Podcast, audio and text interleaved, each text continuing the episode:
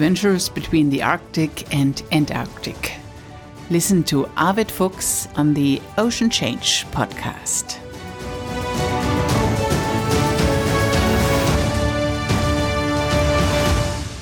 Welcome to this podcast episode. This is Bärbel in Hamburg. And Arved, where are you and how are you? I'm, of course, on board of Dagmar Aaen uh, we are in the port of Peterhead in Scotland. Oh, already in Scotland. How was the last leg from Egersund in Norway to Peterhead? It was was a bit rough, to be uh, quite honest. So uh, we had northwesterly winds and up to force seven, uh, which was about 35, 36 knots, uh, which is uh, uh, as a headwind, it's it's it's it's pretty tough, and we had about waves about the size of three meters, so it was um, was not so pleasant really to to uh, go against the the waves and the wind. So we well we took a slightly southerly course, and we sailed and motored at the same time, so to uh, keep up the course, and uh, so it, it stayed that way for the whole crossing of the North Sea. So the North Sea can be pretty rough stretch of water, and uh, so but eventually we we made the coast and uh, sailed into the port of Peterhead. You are a very experienced captain, and uh, th this was not the first storm, but. Um, how did the new crew members deal with this situation? Oh, it wasn't certainly a storm. I, I mean, a storm is is, uh, is a different story. So that was just gale force winds, and uh, okay. that makes makes a big big difference. So, but anyway, so if you sail close hold and and um, it's it's uh, three meters waves, so, so, some of them were even a little bit higher. So it's it's uh, rough, and uh, so part of the crew got seasick, uh, but uh, of course, so that that can happen pretty easily. So, but um, so they, of course, they they stood their watches anyway, and uh, but after the watch, they uh, went downstairs and and uh, lay down in the bunks, and so there was uh, not much talking, not much eating uh, at that time. So, um, and when when they were not on, on on watch, so they they were basically sleeping. But some of them were not affected by by seasickness, and they were quite quite happy but it was uh, yeah, it, it, was was quite a ride. Do you have a recipe? What does help against uh, seasickness? Not really, Bärbel. So, uh, I mean, you can take all kind of drugs, and since I'm not affected by seasickness, which is pure luck, and uh, so I tried the various drugs when I uh, stayed ashore at home, and to see uh, what what kind of effect these drugs have uh, to people consuming them. And uh, to me, it's like a sleeping pill, really. So I, I, get very tired if I take one of these, and so I could lay down and, and and fall asleep right away. But uh, I think there are all kind of, of drugs, and, and some people uh, they they actually uh, take some pills, but most of uh, of the crew don't and uh, so they just trying to to deal with the situation and i think that's the best way to do and it was the whole leg. It was from from egersund to peterhead very challenging for the crew. Yeah, we almost had to sail uh, twice the distance than originally planned because we had to go down south and uh, and then up north again, and uh, so uh, it, it, it, took longer, but uh, that's the way it is. So uh, that's you can't change it. Originally, we had planned to to record a podcast episode during this leg, but then you texted me it's not possible. Um, because you had to concentrate on on this route, or uh, what what was the reason?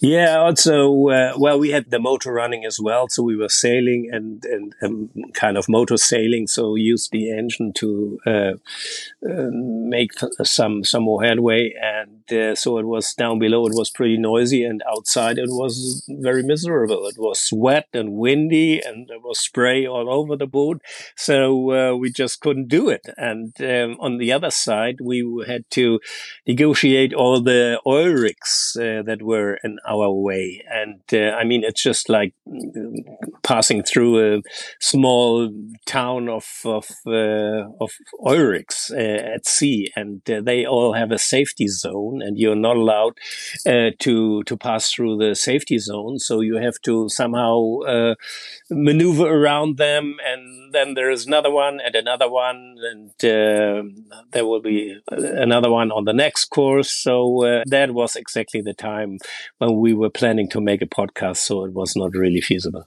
Okay, no problem at all. But just just to know, and um, then everybody was happy when you uh, came close to the Scottish coast and uh, when you reached the port of Peterhead.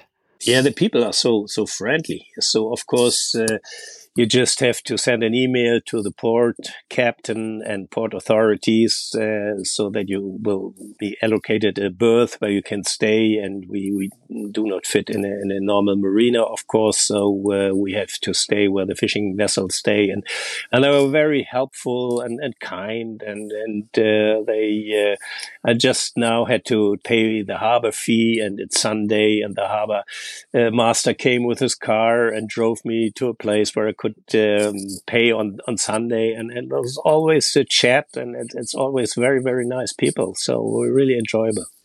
So, and uh, how is Peterhead? Well, Peterhead is uh, is a big port, as a matter of fact, and it's uh, it's a fishing port, and uh, it has a long history of uh, fishery, and uh, so uh, the town itself is is not so attractive, I must say, but the people are nice, and and we had the uh, all over Scotland was the so-called Scottish Week, and uh, so that's a big celebration for one week. Today is the last day, as a matter of fact, and uh, so we were um, we were lucky to to be here because they had a parade yesterday and uh, with musicians playing off and uh, the, the, the typical Scottish music. So it, it was just quite nice with kilt and bagpipe. Exactly. So a concert with bagpipes and and and uh, everybody was walking around in kilts and uh, yeah, it was was quite interesting and. Yesterday was uh, just marvelous weather. So it was sunny and nice and warm and no wind for, for a change. And uh, so, uh, yeah, we, we spent the whole day outside. So it was nice. And any Guinness or any other Scottish delicacy? Well, we got a lot of fish. So we, we when we, uh, had the lines uh, ashore. So there, there, was a guy coming with a, a van and uh, fully loaded with fresh fish. And we bought, I think, about six kilograms of, of haddock. And uh, so, which wow. is uh, a hell of a lot of fish. And, and Peter and, and Bernard were just busy frying fish and, uh, yeah, outside. And uh, yeah, we, we were having a great time. And of course, we had a couple of Guinness too. Yes. so, and today you are already leaving Peterhead um, and you are heading up north to Wick. Is that right? Yeah, in fact, uh, Bärbel, so we will leave in about two hours and uh, then we uh, will go to uh, to Wick, as you said. So it's about just 70 nautical miles, so not very far. But the interesting uh, part is that Wick is just situated uh, at the very north east corner of uh, Scotland, mainland Scotland. And that's where the uh, so-called Pentland Firth starts. The Pentland Firth is, is kind of a sound between the mainland and the Orkney Islands. And uh, you have a very strong uh, current, uh, tidal current uh, passing through um, the, the Pentland Firth. And that's why you have to calculate it very well if you want to go either way and, and what you're going to do. So from there on, from Wick, we want to go into Scapa Flow and then to Stromness. And that's, uh, that means that you have to uh, enter the Pentland Firth and you have to uh, time it right. So, uh, you can't go against the tides or you, you, uh, will be stay put and, and, will not move anywhere. And, also you have to have a close look at the weather. So that's, um, just to, to make it short. So that's why Wick is a very good uh, point to wait for the right weather at the right tide and before you enter the Pentland Firth. This sounds very exciting, Arved, and I look forward to chatting to you again.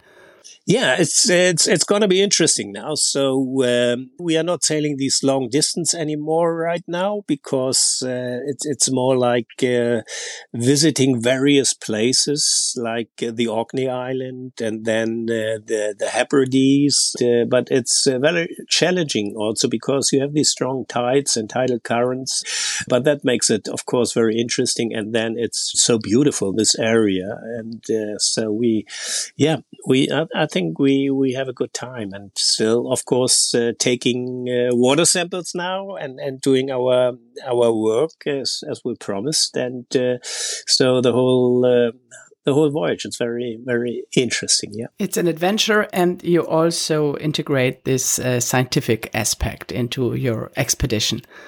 Yes. Yes, exactly. And all of you who listen to this podcast, you can be on board Dagmar Aaen because Arved has a live cam.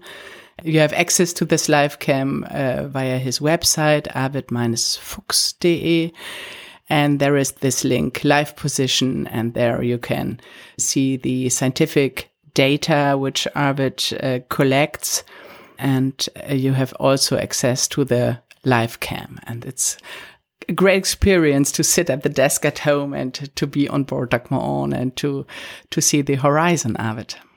Yes, we, we shut down the live cam when we get to port because it's uh, not much uh, going on uh, then, and uh, at night we shut it down. But uh, during daytime when we're at sea, so it's always on, and yeah, you can can be part of the crew and just join us in. Great. Thank you so much for sharing this with us. And yeah, I look forward to talking to you soon. All right, then. Thanks a lot. Okay. Bye bye. Bye bye.